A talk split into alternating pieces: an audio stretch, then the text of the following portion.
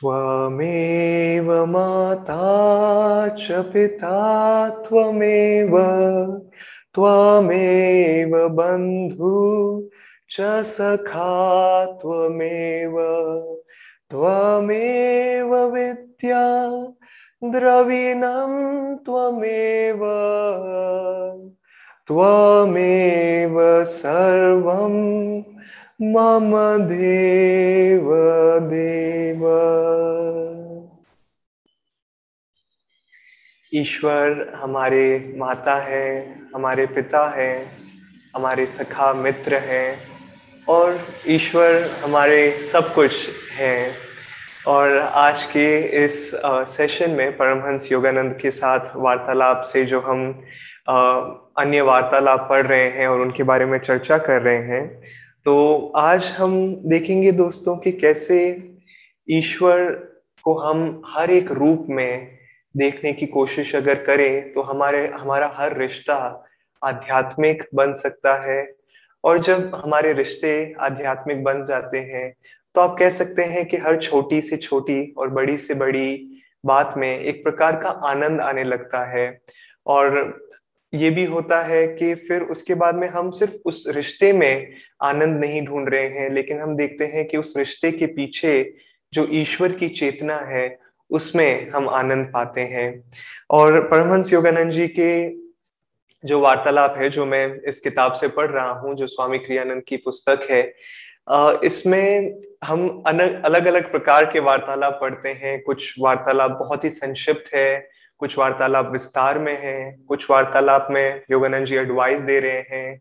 कुछ जगहों पे वो सीरियस है और और कुछ जगहों पे आप कह सकते हैं कि एक प्रकार का हास्य छुपा हुआ है। और इस वार्तालाप में आप कह सकते हैं कि एडवाइस भी है लेकिन साथ साथ एक प्रकार का आप कह सकते हैं कि हास्य भी है जो आप पढ़ेंगे। लेकिन कैसे हम आ, हमारे रिश्तों को आध्यात्मिक बना सकते हैं और शायद इस वार्तालाप को जब मैं शुरू में पढ़ूं तो लगे नहीं, लेकिन हम उस बारे में और चर्चा करेंगे। तो ये है वार्तालाप नंबर चौदह और ये ओके। सो, गुरुजी नियमित ऐसी शादियाँ नहीं कर, कराते थे, यदि उन्हें लगता था कि जोड़ा एक दूसरे के उपयुक्त नहीं है। हालाँकि, परिस्थितियों के दबाव में उन्होंने कभी कभी इसमें नरमी भी बढ़ती, उन्होंने बताया, और ये योगानंद जी के शब्द है। एक बार एक जोड़ा मेरे पास आया और मुझसे विवाह कराने के लिए आग्रह किया। मैं तुरंत देख सकता था कि दोनों एक दूसरे के लिए अनुपयुक्त हैं। इसीलिए मैंने उनकी प्रार्थना अस्वीकार कर दी। चलो चलो डियर आदमी ने गुस्से में कहा और ये शब्द है उस जोड़े में से जो आदमी था, उसके शब्द हैं। चलो चलो डियर और डियर अंग्रेज़ी शब्द है, प्रिय के जगह। और मुझे, स्वामी क्रियानंद जी कहते हैं, मुझे हर्ष के साथ याद है जब गुरुजी ने अपनी बंगाली लहजे में उसके शब्द को नकल करते हुए कहा डियर वे दरवाजे तक पहुँचने ही, पहुँचते, पहुँचे ही थे कि मैंने आगे कहा कृपया मुझे एक सलाह देने की अनुमति दें। आप दोनों बस एक दूसरे की हत्या मत कर देना। चलो बाहर, डियर, आदमी ने कहा गुस्से में।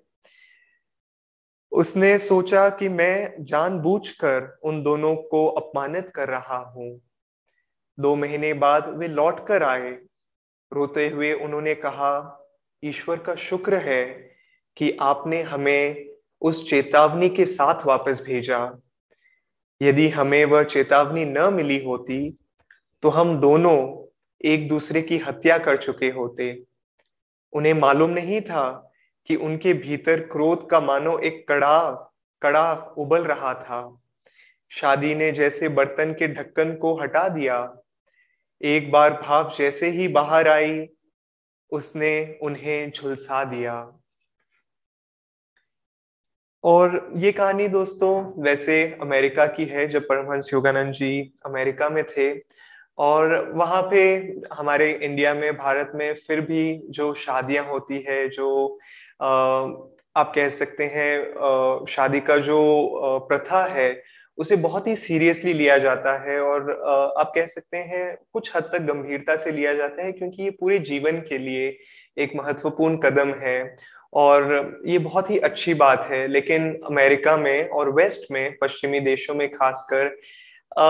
जैसे योगानंद जी कहते थे कि काफ़ी बार विवाह क्या होता है, सिर्फ़ एक लिपस्टिक का बहुत ही अच्छा शेड और एक बहुत अच्छी बोटाई के बीच में एक विवाह होता है, जो शुरुआत में तो शायद दिखने में बहुत ही अच्छा दिखे, लेकिन जैसे जैसे विवाह में, शादी में दो लोग आगे बढ़ते हैं और यदि शादी सिर्फ़ बाहरी रूप या बाहरी सम्मेलन के बीच का माध्यम हो तो वो ज़्यादा दूर तक नहीं जा सकता है। और इसीलिए हम देखते हैं कि काफ़ी बार पश्चिमी देशों में जो डिवोर्स के रेट्स हैं वो बहुत ज़्यादा है, जो जो प्रतिशत है डिवोर्स के इंडिया से ज़्यादा। लेकिन मैं इधर सिर्फ़ शादी के बारे में बात करके इस चर्चा को नियमित नहीं रखना चाहता था क्योंकि जब जब हम अपने जीवन में सोचते हैं कि ये बाहरी परिस्थिति या ये व्यक्ति या वो व्यक्ति मुझे खुश रखेगा तो हम अपने आप को, आप कह सकते हैं कि अंधकार में लेके जा रहे हैं। ऐसा नहीं है कि विवाह या कोई भी रिश्ता अपने आप में गलत है, लेकिन ये सोचना कि सिर्फ़ वो रिश्ता हमें आनंद देगा या खुशी देगा या प्रसन्नता देगा या हमारी सारी समस्याओं का समाधान देगा, ये सोचना गलत है। और काफ़ी बार हम किसी भी रिश्ते को जब आप कह सकते हैं कि एक ज़िम्मेदारी के रूप में नहीं लेते हैं, लेकिन इस प्रकार देखते हैं कि इस रिश्ते से मुझे क्या मिल रहा है, स्वार्थ की भावना से जब हम किसी रिश्ते को देखते हैं तब वो रिश्ता कोई भी रिश्ता हो, चाहे विवाह का हो, चाहे मित्रता का हो, चाहे माता पिता का हो अपनी संतान के साथ में, यदि वो स्व, सिर्फ़ स्वार्थ के आधार पे आधारित है, स्वार्थ की बुनियाद पे आधारित है तो वो ज़्यादा दूर तक नहीं जाएगा। और शायद हम कई साल तक उस रिश्ते में, सालों तक उन रिश्तों में रह सकते हैं, लेकिन जो सच्चा आनंद, जो आध्यात्मिक रिश्तों से हमें मिलता है जो रिश्तों को आध्यात्मिक करने से मिलता है, वो आनंद हमें उन रिश्तों से नहीं मिल सकता है, जो स्वार्थ की बुनियाद पे आधारित हो। आनंद संघ में स्वामी क्रियानंद जी ने जब आनंद संघ शुरू किया था, और आज भी जब हम आनंद संघ में देखते हैं, कई लोगों को उन्होंने आध्यात्मिक समुदाय बनाए थे, स्वामी स्वामी क्रियानंद जी ने। और इसमें मैंने काफ़ी बार देखा है कि लोग अलग अलग शहरों से हैं अलग अलग देशों से हैं उनके कल्चर अलग है कभी कभार वो एक दूसरे से भाषा, की भाषा भी समझ नहीं पाते हैं। लेकिन फिर भी एक प्रकार से आप कह सकते हैं कि एक दिव्य मित्रता होती है जब आध्यात्मिक रूप से लोग एक दूसरे से मिलते हैं।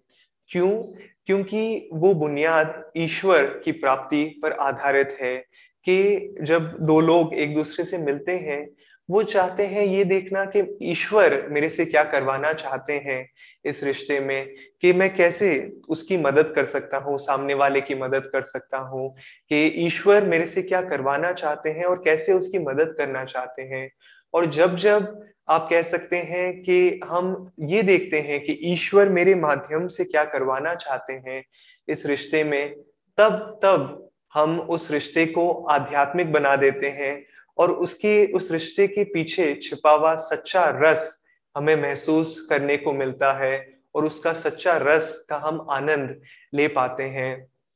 जब स्वामी क्रियानंद जी कई साल पहले, ये शायद 1960 की बात है, जब वो इंडिया आए थे तो कई बार खासकर स्वामी जी कहते हैं कि पुरुष स्वामी जी को कहते थे कि, काश मेरी पत्नी जो है, वो सीता की तरह होती, एकदम सरल स्वभाव की। और स्वामी क्रियानंद जी कहते थे कि क्यों ना फिर तुम राम, भगवान श्री राम के तरह अपना व्यवहार रखो, कि ये बहुत आसान होता है देखना कि काश वो सामने वाला व्यक्ति इस प्रकार व्यवहार करे या उस प्रकार व्यवहार करे। लेकिन क्यों ना हम खुद सबसे पहले एक आध्यात्मिक रूप में व्यवहार करें और अपने रिश्तों को निभाएँ। और इसीलिए स्वामी क्रियानंद जी ने कहा था, उन्होंने ये आप कह सकते हैं, सलाह नहीं दी कि तुम अपनी पत्नी को इस प्रकार से आप कह सकते हैं कि सीता के रूप में उनका व्यवहार बना सकते हैं। लेकिन उनके सबसे पहली सलाह थी कि क्यों ना तुम पहले राम की तरह व्यवहार करना शुरू करो। और मेरा मानना है कि यदि कोई स्त्री स्वामी क्रियानंद जी के पास जाती और वो कहती कि काश मेरा पति राम की तरह व्यवहार करे तो उनका उनकी सलाह भी यही होती कि क्यों ना तुम पहले सीता की तरह अपने जीवन को जियो। और इसीलिए दोस्तों खासकर विवाह में हम कहते हैं पति को धर्म पति धर, पत्नी को धर्म पत्नी के रूप में कहा जाता है अक्सर। और पति को पति परमेश्वर कहा जाता है। और ये इसीलिए हाँ कुछ हद तक कह सकते हैं कि पति परमेश्वर है और पत्नी दिव्य माँ के रूप में है। लेकिन हकीकत ये है कि जब आप अपनी पत्नी या पति को उस आध्यात्मिक रूप में देखते हैं तो वो पूरा रिश्ता एक प्रकार से कह सकते हैं कि एक मिठास आ जाती है। कई बार लोग बोलते हैं कि किसी भी प्रकार के रिश्ते के लिए प्रेम बहुत आवश्यक है। जो सत्य है जो हकीकत है कि प्रेम बहुत ही अवश्य है किसी भी प्रकार के रिश्ते के लिए। लेकिन प्रेम आप कह सकते हैं कि, कि, कि कुछ हद तक प्रेम के पीछे भावना छुपी हुई है। और वो भावना शायद आज वो भावना कहती है कि मैं इससे प्रेम करता हूँ। और कल यदि वो भावना और प्रेम की भावनाएँ ऊपर नीचे होती रहती है तो वो भावना कल कह सकती है कि नहीं, इस व्यक्ति की मुझे ये आदत पसंद नहीं है, ये व्यक्ति ऐसे करता है या वैसे करता है, मुझसे मुझसे वो तमीज से बात नहीं करता है। लेकिन यदि किसी भी रिश्ते का सच्चा आधार, आदर पे हो रेस्पेक्ट कि कैसे हम आदर के साथ में एक दूसरे से बात करें, कैसे हम एक दूसरे को आदर दें, चाहे हम एक दूसरे की बात को माने ही ना, कि काफ़ी बार दोस्तों ये होता है कि हम किसी शायद प्रोजेक्ट में काम कर रहे हैं, या किसी प्रकार की चर्चा कर रहे हैं, और अक्सर हुआ करता है क्योंकि हम दो अलग अलग व्यक्ति हैं किसी भी रिश्ते में तो ऐसे होता है कि हमारे विचार अलग अलग होते हैं एक ही विषय पे। तो ये कोशिश करने की बजाय कि कैसे हम कठोरता के साथ में एक दूसरे के विचारों को एक ही जगह पे लेके आए, इसकी वजह ये अच्छा रहता है कि हम दूसरे के विचार को स्वीकार करें, कहे कि ये मेरा विचार है और वो तुम्हारा विचार है और तुम्हारा विचार मैं स्वीकार करता हूँ, लेकिन इसका मतलब ये नहीं है कि मैं अपना विचार नहीं रख सकता हूँ। काफ़ी बार रिश्तों में प्रोजेक्ट्स में जब लोग एक दूसरे के साथ काम करते हैं या मित्रता में भी आप कह सकते हैं कि एक प्रकार का वो फ्रिक्शन आ जाता है, एक प्रकार का एक दूसरे से मतभेद आ जाता है क्योंकि हम रिश्ते को भूल के, सामने वाले व्यक्ति को भूल के हम ये सोचने लग जाते हैं कि कैसे मैं अपना विचार सामने व्यक्त करके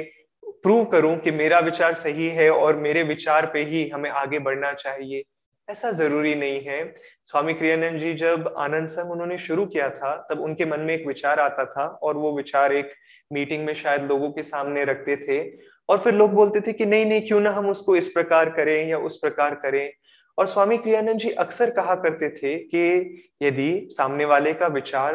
आपके विचार से अलग है, लेकिन गलत नहीं है, अपने आप में अगर वो कोई विचार दे रहे हैं और व्यक्त कर रहे हैं तो आप बल्कि ये कि आप सबसे पहले उनके विचार को स्वीकार करो और ना कि उनके सामने कठोरता से बोलो कि मैं इधर बड़ा हूँ, मैं लीडर हूँ, इसीलिए आपको मेरे विचार को सुनने की आवश्यकता है। स्वामी क्रियानंद जी ने ज़्यादा रूल्स नहीं बनाए थे और मैं आनंद संघ का इसलिए उदाहरण दे रहा हूँ क्योंकि मैं कई लोगों से यहाँ पे संपर्क में रहा हूँ और मैंने शायद ही कभी देखा होगा कि लोग एक दूसरे से बिना आदर के या बिना इज़्ज़त की बात करते हैं। तो इसीलिए मैं ये उदाहरण देना चाहता हूँ कि जब स्वामी क्रियानंद जी को परमहंस योगानंद जी ने लीडरशिप पोजिशन में रखा था तो उन्होंने कहा था कि ज़्यादा नियम मत बनाओ। जब हम ज़्यादा नियम बनाते हैं तो जो आंतरिक आनंद होता है, जो स्पिरिट होती है, वो मर जाती है। तो स्वामी क्रियानंद जी ने आनंद संघ की जब शुरुआत भी की थी तो दो मुख्य रूल्स बनाए थे, सिर्फ़ दो। और उनमें से एक था कि people are more important than things कि लोग और लोगों का जो आध्यात्मिक विकास है, वो किसी भी चीज़, बाहरी चीज़ या बाहरी परिस्थिति से ज़्यादा महत्वपूर्ण है। ये दोनों में से पहला आप कह सकते हैं कि नियम था। और मैं उस नियम के बारे में ज़्यादा बात करना चाहूँगा अभी कि जब आप लोगों के साथ में चर्चा करते हैं कि देखिए कि कैसे आप सामने वाले को, आप पूरी तरह से उसको और उसकी आध्यात्मिक उनका आध्यात्मिक विकास या उनका आनंद या उनका आप कह सकते हैं विकास आप अपने मन में रखें और ना कि कौन सी चीज़ है उसको हम मन में रखें। और हाँ कभी कभार सामने वाला व्यक्ति पूरी तरह से गलत हो सकता है आ, लेकिन इस समय हमें ये देखने की आवश्यकता होती है कि क्या सच में मुझे उन्हें सही करने की आवश्यकता है। यदि आप एक मित्र के रूप में उन्हें सलाह देंगे तो वो शायद आपकी सलाह ज़्यादा अच्छे से सुनेंगे। बजाय ये कि नहीं, मैं जानता हूँ, मुझे पता है। स्वामी क्रियानंद जी ने कभी भी अपने जीवन में जब वो सलाह देते थे लोगों को, उन्होंने कभी ये नहीं कहा कि मैं योगानंद जी के साथ में रहा था, तुम नहीं रहे थे, तुम्हें क्या पता? बहुत सरल होता है इस प्रकार उत्तर देना कि मुझे एक्सपीरियंस है और कई बार माँ बाप भी अपने बच्चों से इस प्रकार व्यवहार कर सकते हैं कि हम बड़े हैं, तुम्हें बात समझनी चाहिए। क्या ये सत्य नहीं है दोस्तों कि बच्चे भी अपनी ही जगह पे बहुत ही समझदार हैं? कई जगहों पे बच्चे इतने समझदार हो सकते हैं जहाँ माँ बाप उस जगह पे उस कार्य में समझ न दिखा सके। तो ये दिखाने की बजाय कि मैं कितना बड़ा हूँ, यदि हम एक मित्र के रूप में चर्चा करके एक दूसरे की मदद करें तो हमारे रिश्ते मीठे हो जाते हैं और एक प्रकार का रस आ जाता है, जिसमें आप कह सकते हैं कि उसके ठीक पीछे ये जो पर्दा है, शायद आप अपने माँ से बात कर रहे हैं या पिता से बात कर रहे हैं या अपने बच्चे से बात कर रहे हैं या अपने मित्र से बात कर रहे हैं, लेकिन हर समय आपको लगता है कि ये एक पर्दा है और इस माँ या पिता या संतान के पर्दे के पीछे ईश्वर छिपे हुए हैं और उनका आनंद और उनका प्रेम छिपा हुआ है। तो आइए दोस्तों, कोशिश करते हैं कि हम अपने हर रिश्तों में आध्यात्मिक रूप से वो प्रेम और सबसे ज़्यादा वो आदर लाने का अभ्यास करें और ये याद रखें, जैसे स्वामी क्रियानंद जी कहा करते थे people are more important than things